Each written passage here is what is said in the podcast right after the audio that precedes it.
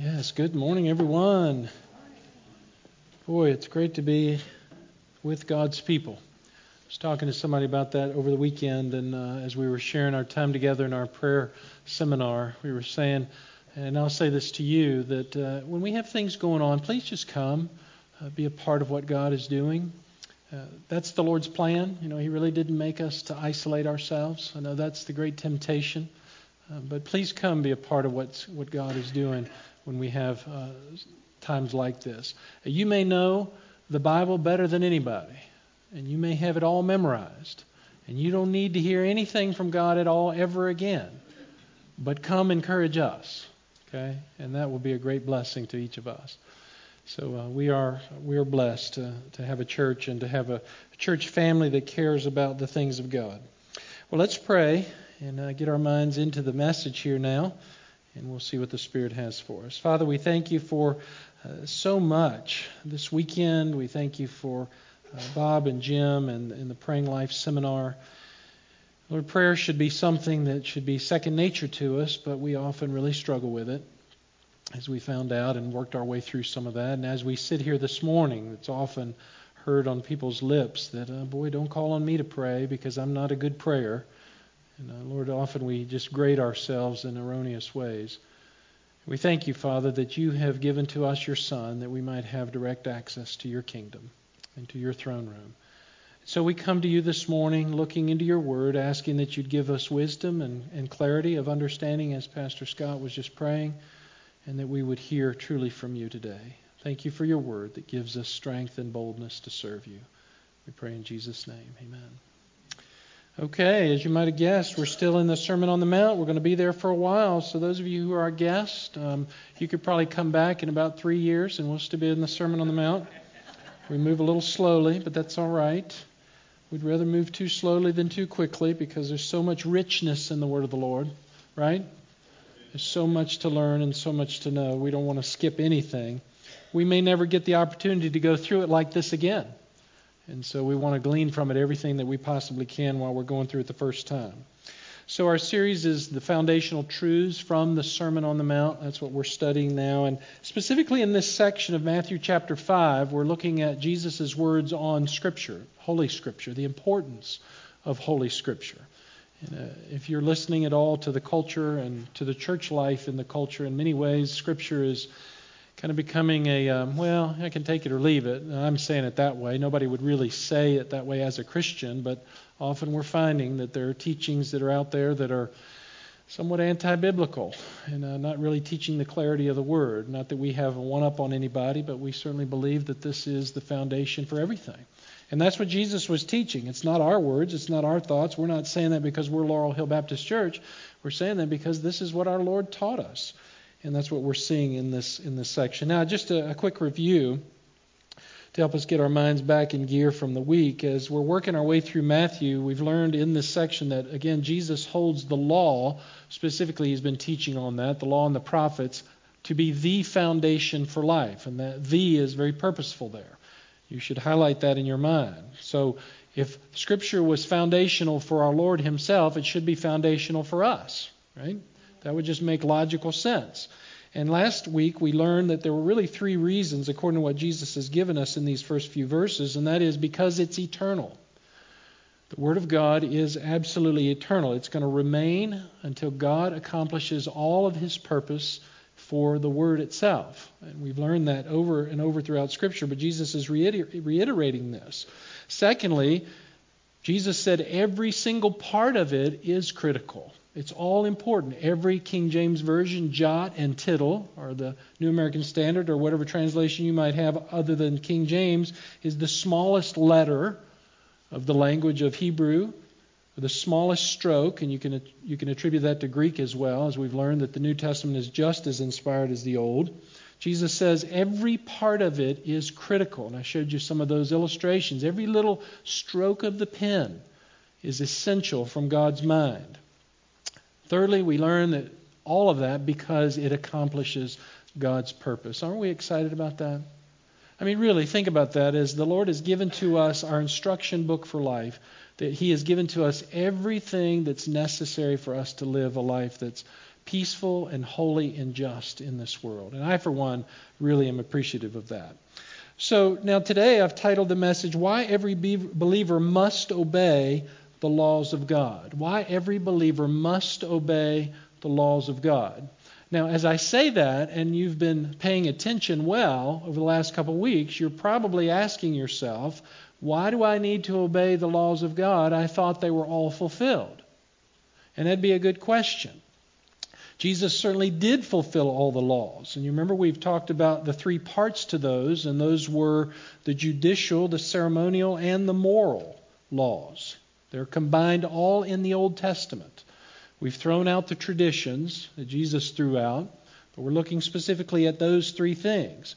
Jesus fulfilled the judicial law when Israel rejected him as king when they crucified him. He became the fulfillment of all that was necessary in order to create a nation for himself. That was purposeful on God's part. But then when they rejected him, there was no king anymore from God, and there was no nation really anymore in the eyes of God in that sense. And so all of what God had given to Moses to establish a nation was fulfilled. It was done. The king was gone, which opened, praise the Lord, for us, Gentiles, a way for uh, to be a part of his kingdom. And so God has been great, very gracious to us. Now, just so we don't think that Israel is left out of this picture, if you know the scriptures, and Paul talks about this much in the book of Romans and in other places, that one day God is going to restore the nation of Israel back to the kingdom, but that will be those people who have become believers in Christ while on this earth before the rapture.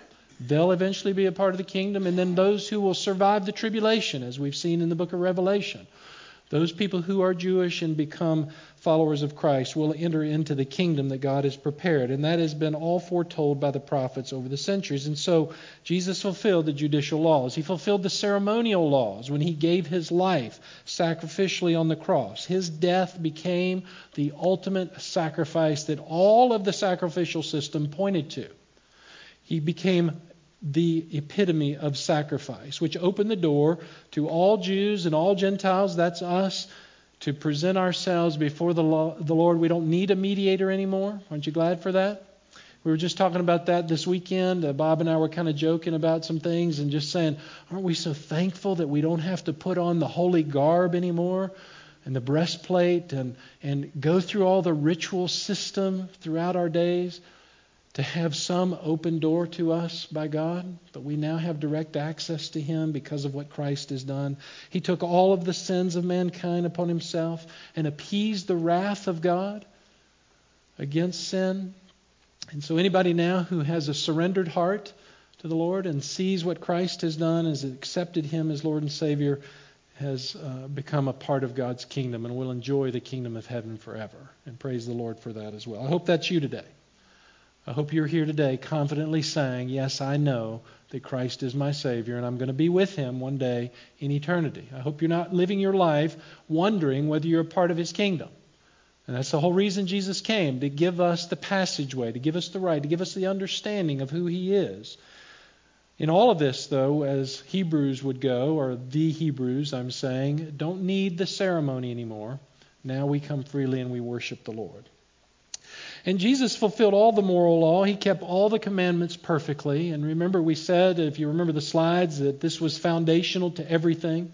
All of the ceremonial laws, all the judicial laws were built upon the moral code of God, and that's what was given in the Ten Commandments. And so all of these things were fulfilled. The judicial law, the ceremonial law, and the moral laws were fulfilled. And so you might be back to your question now asking, okay, so if all of that's fulfilled, what's there for us to keep? Why are you bringing this up? And what's Jesus really talking about here in chapter 5? If he fulfilled it all. I mean, if Jesus has done the work to save me, and as we know now, according to Romans 6:14, the Spirit of God lives in our hearts, what is there to keep as far as laws go? Well, Jesus is going to answer that here in verse 19.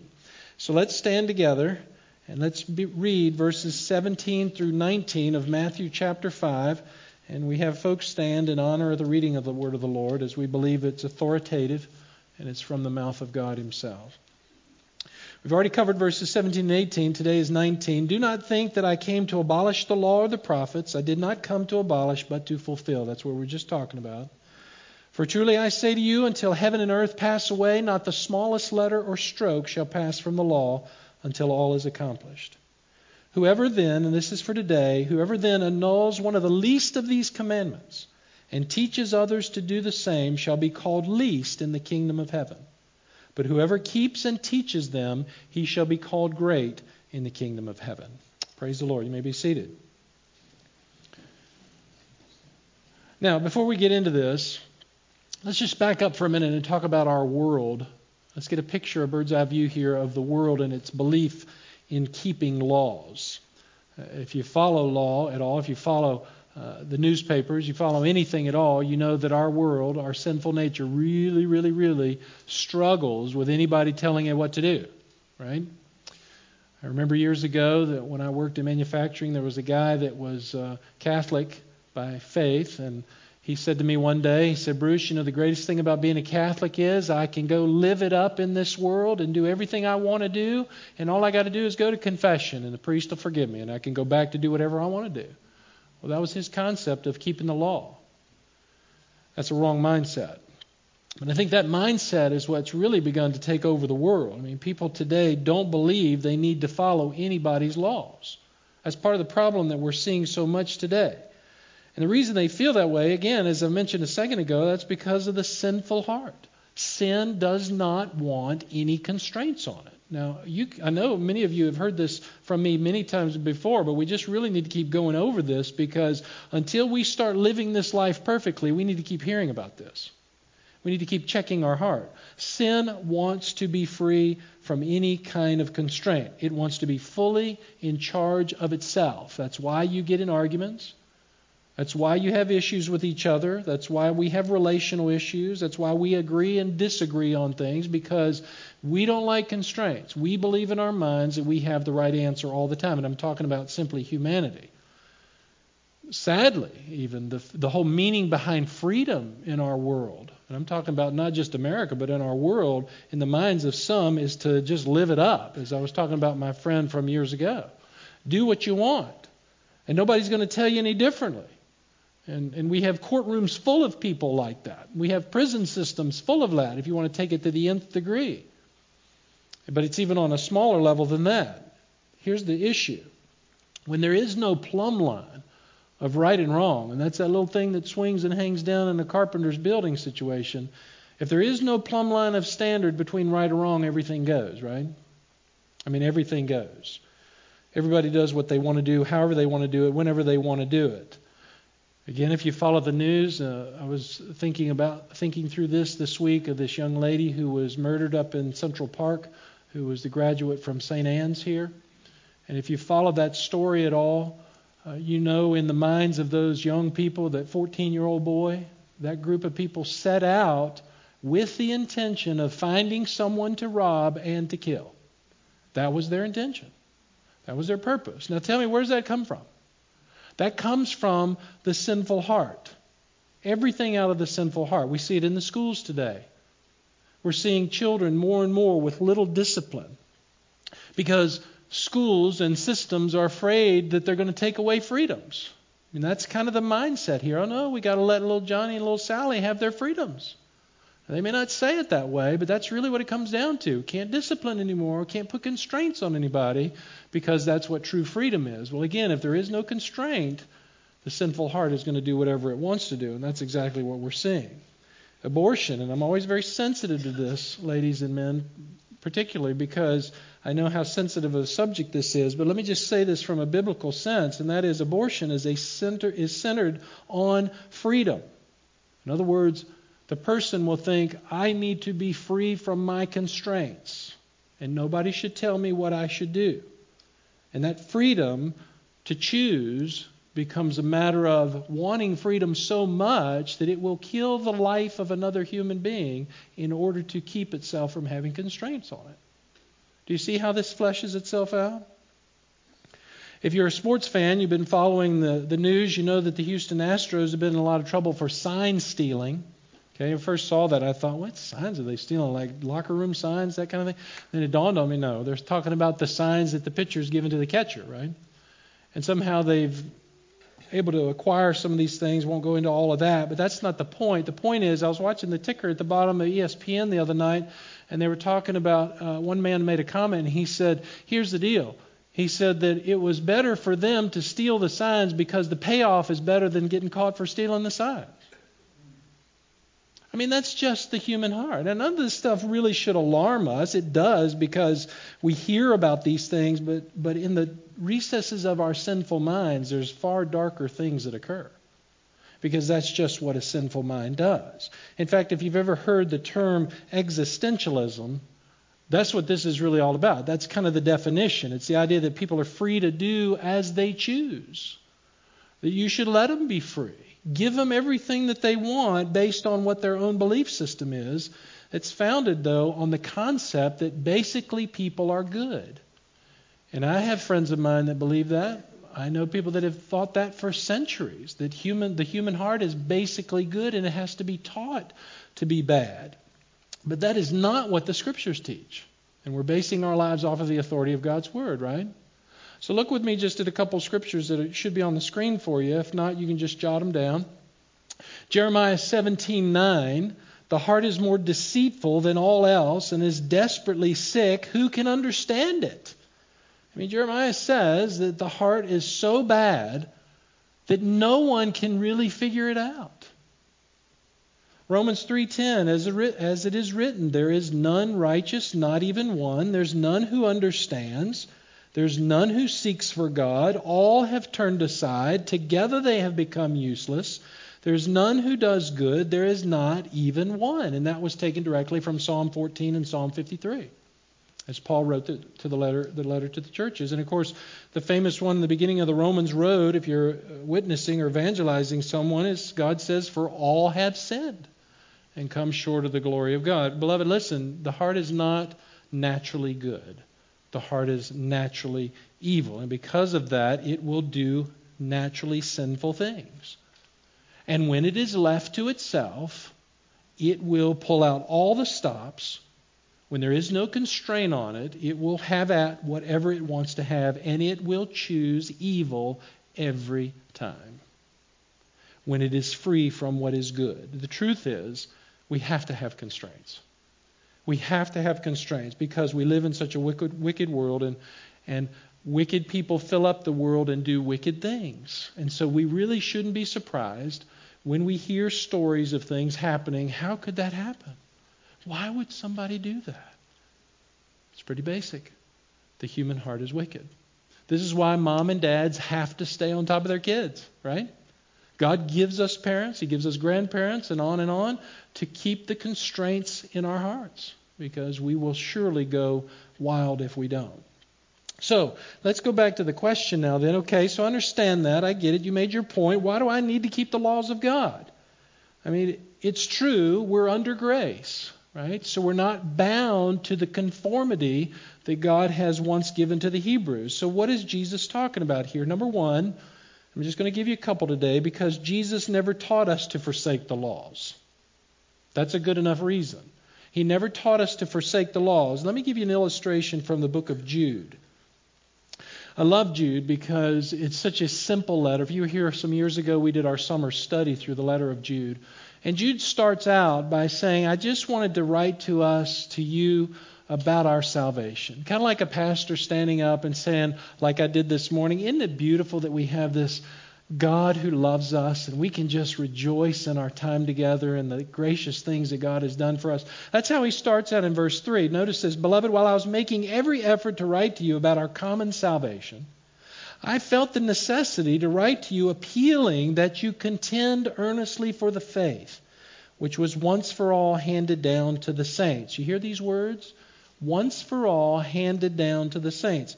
And here's the issue Jude's writing about for certain persons, and we're not sure who those are, just some religious leaders, have crept in unnoticed.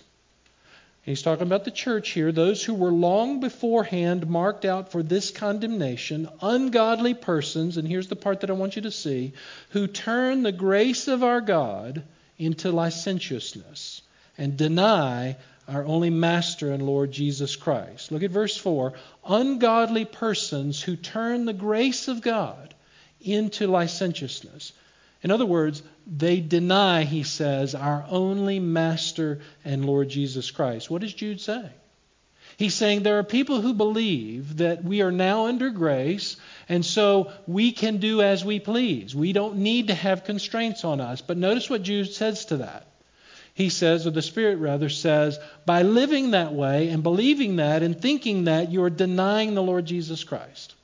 There's a direct denial of who Christ is. You cannot live as a Christian and not obey what Jesus has commanded. That denies the very foundation of everything he is and who He is. And so we've got to get that clear in our minds. And just as the laws have purpose in the land, so does God have laws that are to govern our hearts. And we're not to deny Him of anything that He says, right? Okay, so which laws of God am I to keep then? All of them. You say, wait a minute, all of them? Which ones are we really talking about here? Well, we've already determined that the judicial laws and the ceremonial laws are gone, so we're really specifically talking about the moral laws. So anytime we're talking about law now, let's focus on the moral aspects of these things. Okay? We have a great obligation. Look at verse 19 again, one more time. We're going to keep coming back to this. This is back to our text. Whoever then annuls one of the least of these commandments, and teaches others to do the same shall be called least in the kingdom of heaven. But whoever keeps and teaches them, he shall be called great in the kingdom of heaven. Now, there's some interesting things in here, but let's break it apart and look at this for uh, a piece at a time. You see the words in the very beginning of verse 19, whoever then?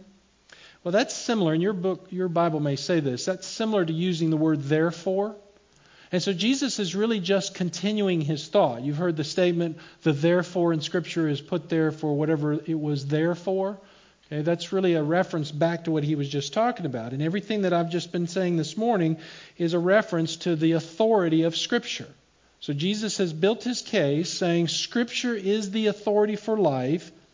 Some of it has been fulfilled, but the moral parts live on. They have not been completed, and that would stand to reason because humanity is still around. In fact, Jesus will say it will never pass away. That's his word until all things are perfectly accomplished. That's what we saw last time. So it has to be important, right? And it must be so important that we are to obey it. And the whoever, and this is very interesting, and this is where we come in as churches, as church people, as God's people, the whoever is referring to all believers. Everyone who follows Christ. Everyone who names Christ as their Lord. And the reference, the least of these commandments, refers to the ones that are the least important. That's why the Lord says it that way than some of the others. In other words, something like don't steal, as serious as that is, is not as high on God's priority of breaking commandments as killing somebody. But James is going to tell us, and we're going to look at this in just a second, to break any of God's laws is a violation of all the laws. Notice in James chapter 2, verse 10 For whoever keeps the whole law and yet stumbles in one point, he has become guilty of what? Of it all. He's guilty of it all. For he who has said, Do not commit adultery, talking about God, has said, Do not commit murder. Now, if you do not commit adultery, but you commit murder, you've become a transgressor of the law. James has just given an illustration there. Pretty basic, pretty elementary, pretty fundamental. In other words, it doesn't matter, even though there are lesser laws in comparison, to break any of them is a violation of breaking all of God's laws. And again, we're talking about, in our case, the moral laws. And Jesus gave an interesting parallel, or excuse me, a parable to help us to understand what he's talking about here. So let's go to Luke chapter 12 and begin in verse 37. Luke chapter 12, beginning in verse 37. Blessed are those slaves whom the master will find on the alert when he comes. Now, obviously, in the context, he's talking about the coming again of Christ. Truly I say to you that he will gird himself to serve and have them recline at the table and will come up and wait on them. Whether he comes in the second watch or even in the third and finds them so, now watch, blessed are those slaves. But be sure of this that if the head of the house had known what hour the thief was coming, he would not have allowed his house to be broken into. You too be ready, for the Son of Man is coming at an hour that you do not expect. And Peter said, Lord, are you addressing this parable to us or to everyone else as well? And the Lord said, Who then is the faithful and sensible steward whom his master will put in charge of his servants to give them their rations at the proper time? Now, that's an interesting answer to Peter's question. I think Jesus is taking the long road to say, Peter, you just listen to me a minute and you figure out who I'm talking about. Blessed is that slave in verse 33, uh, 43, whom his master finds so doing when he comes. Truly I say to you that he will put him in charge of all his possessions. But if that slave says in his heart, My master will be a long time in coming, and begins to beat the slaves, both men and women, and to eat and drink and get drunk, the master of that slave will come on a day when he does not expect him, and in an hour he does not know, and will cut him in pieces and assign him a place with the unbelievers. And that slave who knew his master's will and did not get ready or act in accord with his will will receive many lashes. But the one who did not know it and committed deeds worthy of a flogging will receive but few.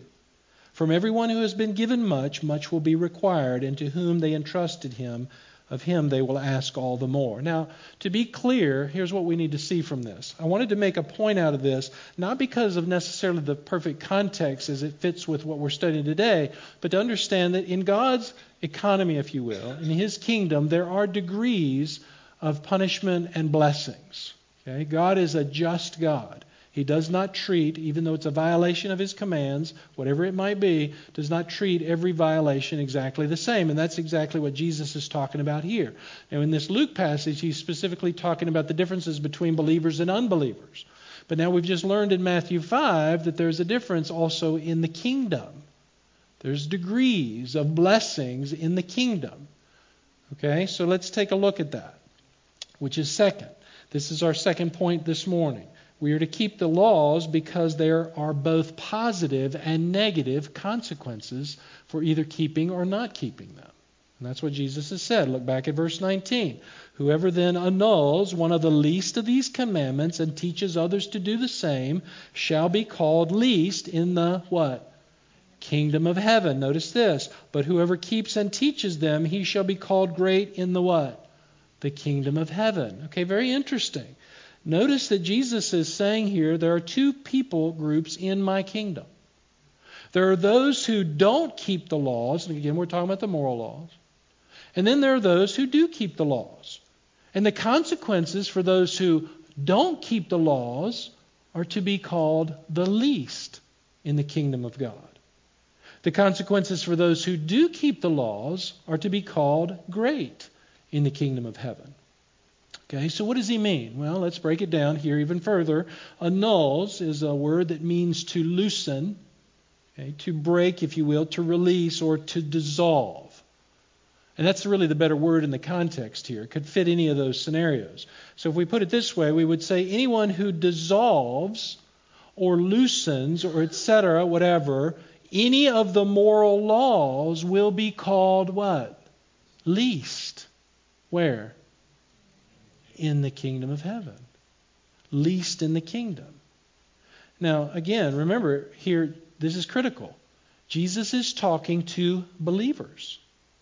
He's talking to believers. Some will be considered great in his kingdom, some will be considered least in his kingdom. And so this is an instruction for believers because where do believers go? They go to the kingdom, right? Any person who's a believer goes to the kingdom. So, what is this teaching? Is this about losing salvation as some would promote? No, it's not about losing salvation at all because it's all in the kingdom, right? So, it couldn't be about losing salvation. The Lord has to be talking about those who are true believers that are living in the kingdom. God's not going to kick anybody out who's a true child of His. Praise His name. Aren't you glad for that? But, and here's what Jesus is saying there are consequences. There are consequences. And one of those is you will be called least in the kingdom of God. Now, what does Jesus really mean by least in the kingdom? That's an interesting statement. Least simply means, in its original language, small, but not just small, but very small. Okay, so when we're talking about language, we're talking about very small. So in context, it means very little importance. Very little importance, or the least important. So Jesus is saying, hey, listen, you will be in heaven and you will enjoy the kingdom that I have prepared for you. And that's what Revelation teaches us, right? Welcome, thou good and faithful servant, right? But if you're least, according to God's measurement, you will be someone God can't use in the kingdom or will use very little. And we know that there are rewards. And so the Lord is saying that perhaps, and I'm understanding this to be the case, that there will be least or the less rewards for that person, which is very sad, isn't it? In my mind, that's very sad. I, for one, when I get to the kingdom, want to have lots of rewards. I want to suffer through everything I can suffer through here, knowing that God is going to bless me one day. I don't want to get into the kingdom and be considered least in the kingdom. I don't want to just be like my friend who used to go to the buffet and say, Bruce, just put me in the kitchen in the back and with a fork and just let me eat all day long. And every bite I get, I'll the price will go down. I'll enjoy the buffet to the day I die. Okay, I don't want to go to heaven and just sit in the back and enjoy whatever is thrown to me through the door. I want to enjoy the whole thing, and I know you do as well. And so Jesus is saying, I know you do too as well. That's what the Lord is saying. Now, again, I don't know what this is going to look like. I can imagine some things in my mind. One thing would be something like I was saying with my friend, but you remember as kids when you would get in trouble and it was your turn to go on the field trip? And I remember specifically getting to go to the zoo. And everybody got to go out and enjoy the zoo and run all around and everything, and you were there, but you had to stay right beside the teacher the whole time. It kind of feels like that. You know, you're there, it's kind of cool, but man, teachers kind of got you by the hand. So you get the picture there. Like the kid who got to have recess, but had to sit beside the teacher on the bench while the other kids played. I mean, that's kind of what the assumption here is. So we get that picture from the Lord, but the Lord's not done yet. He wants to make this even fit, uh, sink in deeper, and he says in verse 19, not just the one who considers the least of these commandments, but notice this other person, this the one who teaches others to do the same, shall be called least in the kingdom. Now, teaching, I don't have to tell you, is serious business in the mind of the Lord. It's very serious. In fact, James chapter 3, verse 1 is a verse that often haunts me. And I'm just speaking personally here for a second.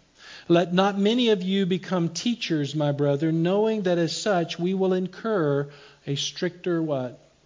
Judgment. We will incur a stricter judgment. Now, apparently, as I said earlier, God judges on a sliding scale, if you will. And teachers are on the more difficult end of that sliding scale. And I think often this is why people say, oh, I don't want anything to do with teaching in the church. I don't want to have anything to do with letting somebody know something about God because they understand this particular point. Well, we have to do what God has called us to do. The truth is, the truth itself comes down through teachers. God gives to us people who give us the ability to share the truth of what God has taught us in His Word. And they carry an unbelievable amount of influence. I mean, look at the years gone by of the groups that have attached themselves to various leaders because they were uh, very uh, eloquent in their speech, and, and they made a lot of sense to them at the time, and so people followed them to all kinds of crazy things.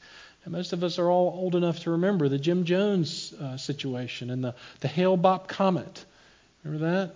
It's crazy things that people would, would follow into. And so it's true that teachers really do carry a significant amount of influence, both good and bad. Now, we want to be on the good side. Right? We want to make sure that that's happening. So our job is, as teachers, is to teach the entire counsel of God. The everything that the Lord has taught, has uh, told us as clearly as possible, and leaving nothing out. And if we're diligent to teach the moral laws, we're going to be considered great. That's what the Lord is saying here. We're going to be considered great in the kingdom.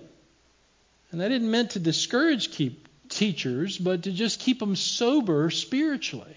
To say, look, if you've been given the privilege as a Sunday school teacher or a pastor or someone in a spiritual leadership role, you've been given a great task, a great godly task. And this uh, point from James is to keep you sober, to keep you aware of the, the high calling that you really have.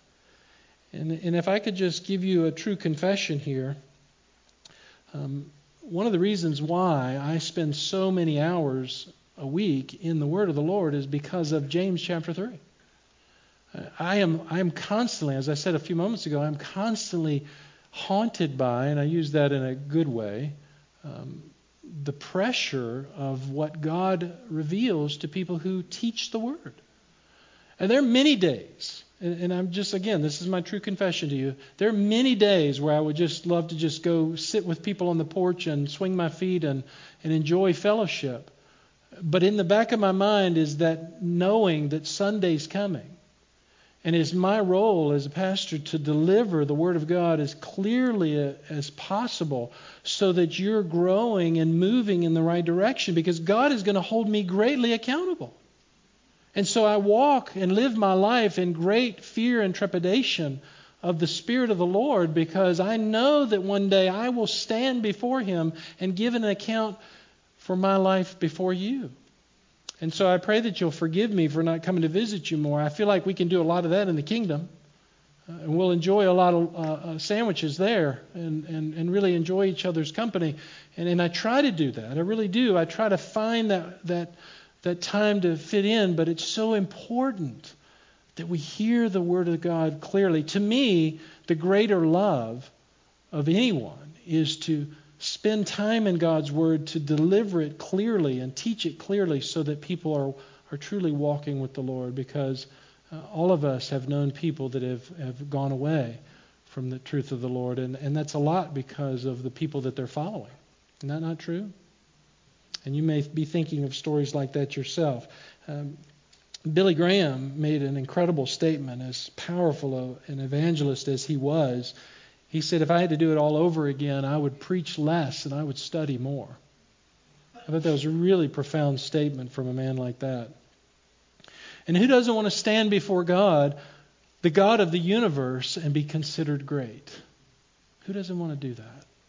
I think we all do simply because you obeyed his laws. Now, let me add one more thought to all of this just to make sure that you don't get yourself off the hook. You may not be an official teacher in the church, but you're a teacher. Okay, so let's just all include ourselves as teachers here for just a minute. You are certainly a teacher. If you name the name of Christ in your life and you've given evidence of that to anyone in some fashion or some form, you are a teacher of the things of God. In fact, everything that you do, just like me, teaches. Every word that you say teaches. Every action that you give or make is teaching someone something about you. Everything. I mean, you just watch children when they're little and they just start imitating. In fact, Jeff and I were just laughing as little Owen was out there with him in the hallway, and Jeff's handing me a bulletin, and little Owen's standing there going like this with the bulletin. I mean, don't think for a second that kids aren't watching. And I'm not talking about just kids, people are watching. When you profess the name Jesus, you are teaching somebody something about you, and therefore, by default, you're teaching them about Jesus one of the greatest and saddest illustrations, but it's so encouraging for our sake, is, is Peter in Matthew 26. And you know this story well, but let me just reiterate this so we see how we really do affect others. Peter was sitting outside in the courtyard, verse 69, and a servant girl came to him and said, You too were with Jesus the Galilean. You get that? But he denied it before them all saying, I do not know what you're talking about. When he had gone out to the gateway, another servant girl saw him and said to those who were there, This man was with Jesus of Nazareth. And again he denied it with an oath, I do not know the man. A little later, the bystanders came up and said to Peter, Surely you too are one of them, for even the way you talk gives you away. And then he began to curse and swear. I do not know the man. And immediately a rooster crowed. And Peter remembered the word which Jesus had said, Before a rooster crows, you will deny me three times. And he went out and wept bitterly. You imagine that those encounters cost Peter? Surely it did, because of we're told how he responded to it. So the simple point is, beloved, don't ever think you're not influencing someone. You are. People are watching. People are listening. And you're either teaching God as a big God and as a powerful God and can perform everything that you say he can do, or you're teaching them that he's just a wimpy God and really doesn't need to be obeyed no matter what. And they make those determinations based on what they see in your life.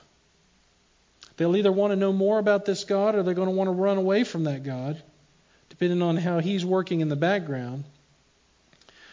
When you say that you belong to Jesus, people listen. Now, they may not listen with their mouths back to you, but they listen. They listen with their ears and they watch with their eyes and they watch what you do. When you go to restaurants and you say that you belong to God and you don't bow your head in prayer, you think people don't notice that? When you bow your head in prayer at lunch in a restaurant, you think people notice that? You better believe they notice that. They're not going to necessarily say something, but they're going to know. When you're at work and you say that you belong to Christ at some point in a conversation, even if it was five years ago, you don't think they're going to be watching you? Yeah, they do. They know everything about you. They listen to you, and they're looking for you to acknowledge that you really are the person that you say you are. You are definitely teaching. When you're with your kids in the grocery store and all you want to do is backhand them, they probably deserve it. People are watching how you handle discipline. When you're on vacation, people want to know, oh, you're a Christian. Did you go to church? Well, no. You see, you know, I don't want to be too hard on us. I'm just simply trying to say when we claim the name of Christ, don't think it's just the pastor who's going to be judged more severely. We're also teachers in our own ways. I think it kind of happens like this too that somebody we meet or get to know in our neighborhood will say, Oh, you're a Christian. Nice. And where you go to church? Oh, we go to Laurel Hill over here. Wonderful place. You should come join us. And then they watch you throughout the week and you don't act like a Christian. And you don't act like you know God and you don't talk like a person that goes to church and you sound just like everybody else. What kind of God is that? You see, I think the Lord is saying to us listen, you're either going to be least in the kingdom or you're going to be great in the kingdom. You're going to be there because I don't kick any of my children out. Once you're saved, you're saved. Amen? Praise the Lord. The question is, how are we showing and how are we living that? And that's what Jesus is really teaching here. Well, you say, I can't keep all the laws perfectly. How am I supposed to do that? No, you can't. And I can't either. And that's where grace comes in. God knows that. That's why his death paid for all our sins. Aren't you thankful for that? Every single thing. He paid for your sins even before you knew you had sins.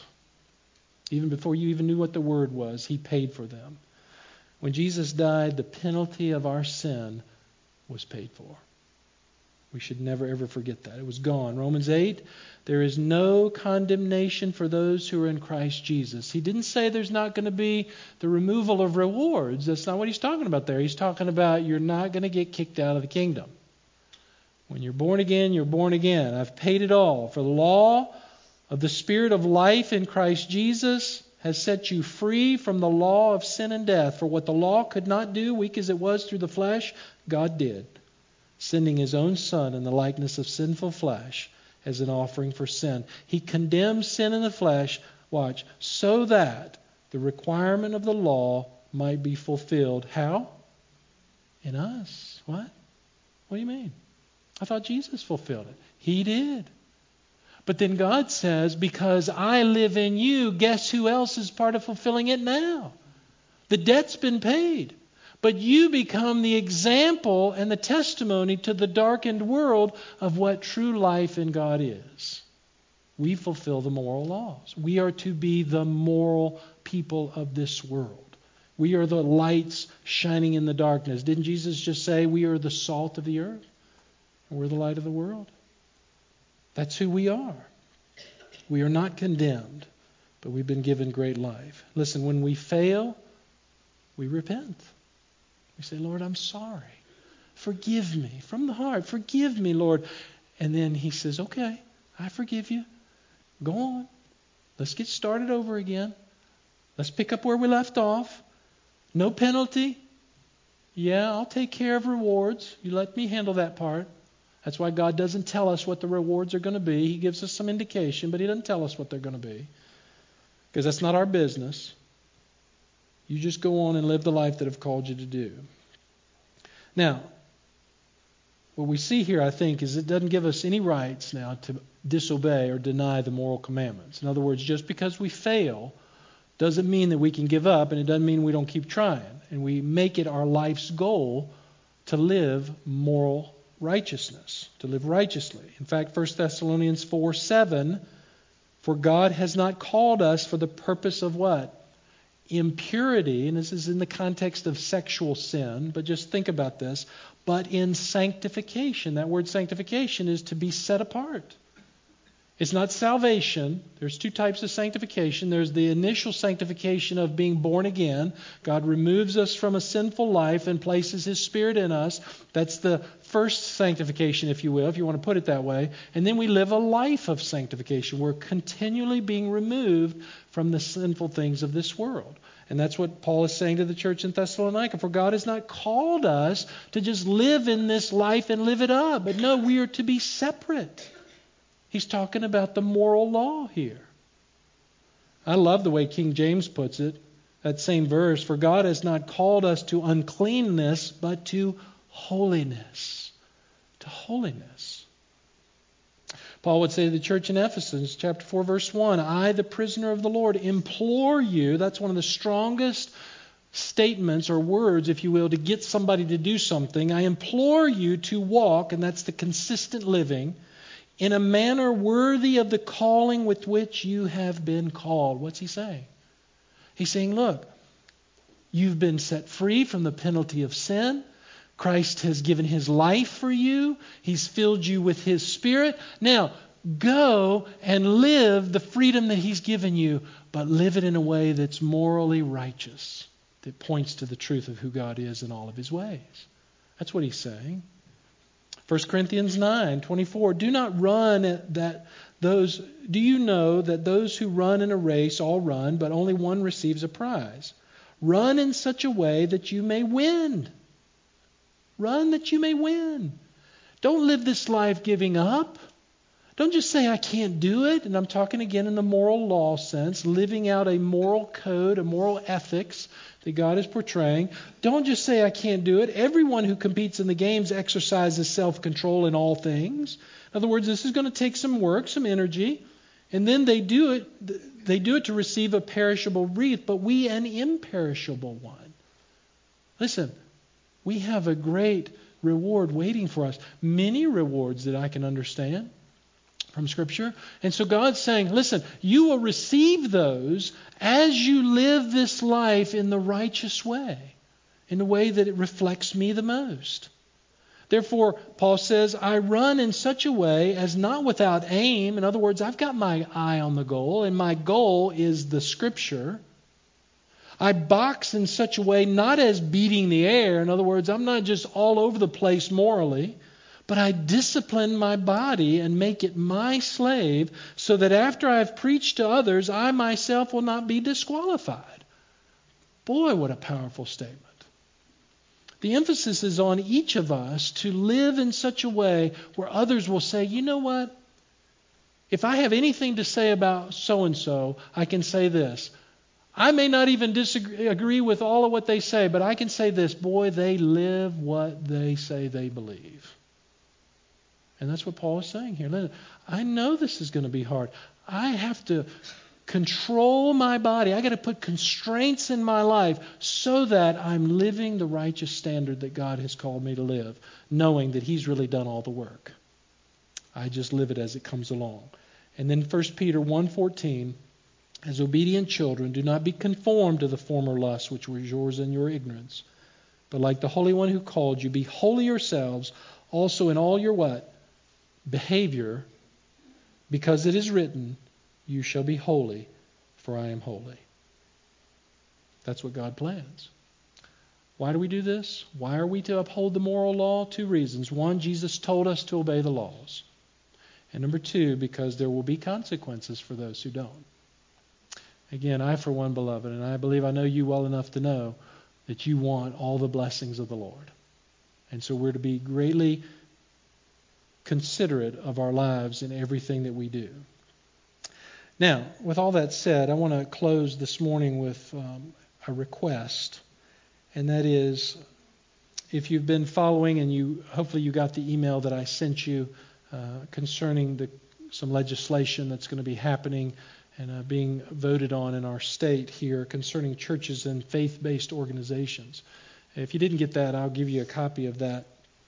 There are three bills that are on the, the docket, if you will. And uh, let me just share with you some of what those are and, and I'll bring this back to the point that I think really ties in with what Jesus is teaching us here. One of those is to target people of faith, and I'm just going to read what, what I sent you out so that you're clear on this, including churches, religious schools, and nonprofit ministries by making them, quote, places of public accommodation, unquote, and dictating their operational and employment decisions that impact fundamental tenets of their faith, particularly with regards to the couple's the concepts of sexual orientation and gender identity. Another bill adds special sexual orientation and gender identity protections into roughly 80 sections of the Virginia Code, including private employment practices, public accommodations, housing, and state contracting requirements, without adding any exemptions or protections for religious liberty, including churches, schools, and nonprofit ministries. Faith based ministries who partner with state and local governments to provide vital services like refugee resettlement would be forced to cease operating if they chose not to compromise their core religious tenets on marriage and sexuality. So the current status is this Wednesday, uh, the committees have put off some of these decisions until then, and um, the, that's when some of these decisions are going to be made to move it forward or not. So, um, just a little bit more on this. Um, Here's what's still needed concerning the private employment practices. House bill and Senate bill uh, stipulate that religious corporation, association, and educational institution or society is allowed to hire employees of the same religion. It does not permit a religious organization to require all applicants and employees to conform to the religious tenets of the organization. In other words, a church or school could consider a person's religious views when hiring them, but it would no longer be allowed to consider religious sexual orientation, gender identity, and actions taken in accordance therewith outside of work in disciplining or terminating that employee unless our proposed language is added to these bills. That's one part of this whole thing. Now, this idea of the place of public accommodation that the law is talking about, all three bills would make most churches a place of public accommodation, treating them the same as a for profit business, thereby impacting their private, uh, privacy policies in sex segregated facilities, their ability to perform and host weddings slash ceremonies, to carry out church discipline against their members, as well as a church's ability to limit its own membership and leadership roles on the basis of sex, sexual orientation, gender identity, marital status, or even religion. This would also apply to most private schools, religious schools, and just about every religious nonprofit ministry. Unless our proposed language is added to clarify that private religious entities are not places of public accommodation, this provides the Attorney General the perfect tool to absolutely crush any religious organization with a physical location if they choose not to conform. And then there's one part about the housing, where even colleges, Christian colleges like Liberty and Regent, and they're using just some examples here, could be forced to allow same sex couples into their marriage housing accommodations in direct conflict with their core faith tenets on marriage. Okay, now there's one more part of that, but I think the point is this. There's all kinds of legislation that comes across the tables of people. Why things come along like this? Because the heart is naturally evil, right? Now, I have been the first to say to you, I think we as Christians need to be very careful that we're not just running to the next latest, let's, let's rally. I don't think Christians should do that. Unless it's something that the government is talking about mandating to the church that will directly violate the word of the Lord. And that's really what's happening here in my estimation. This is the potential for laws to be passed, and we've watched this throughout the years, but now it's really getting much more momentum. For laws to be passed, it would require churches to violate Scripture. Okay? Now, we are a church who upholds disciplinary actions. Thank the Lord we've not had to do that much. We've had to do that some.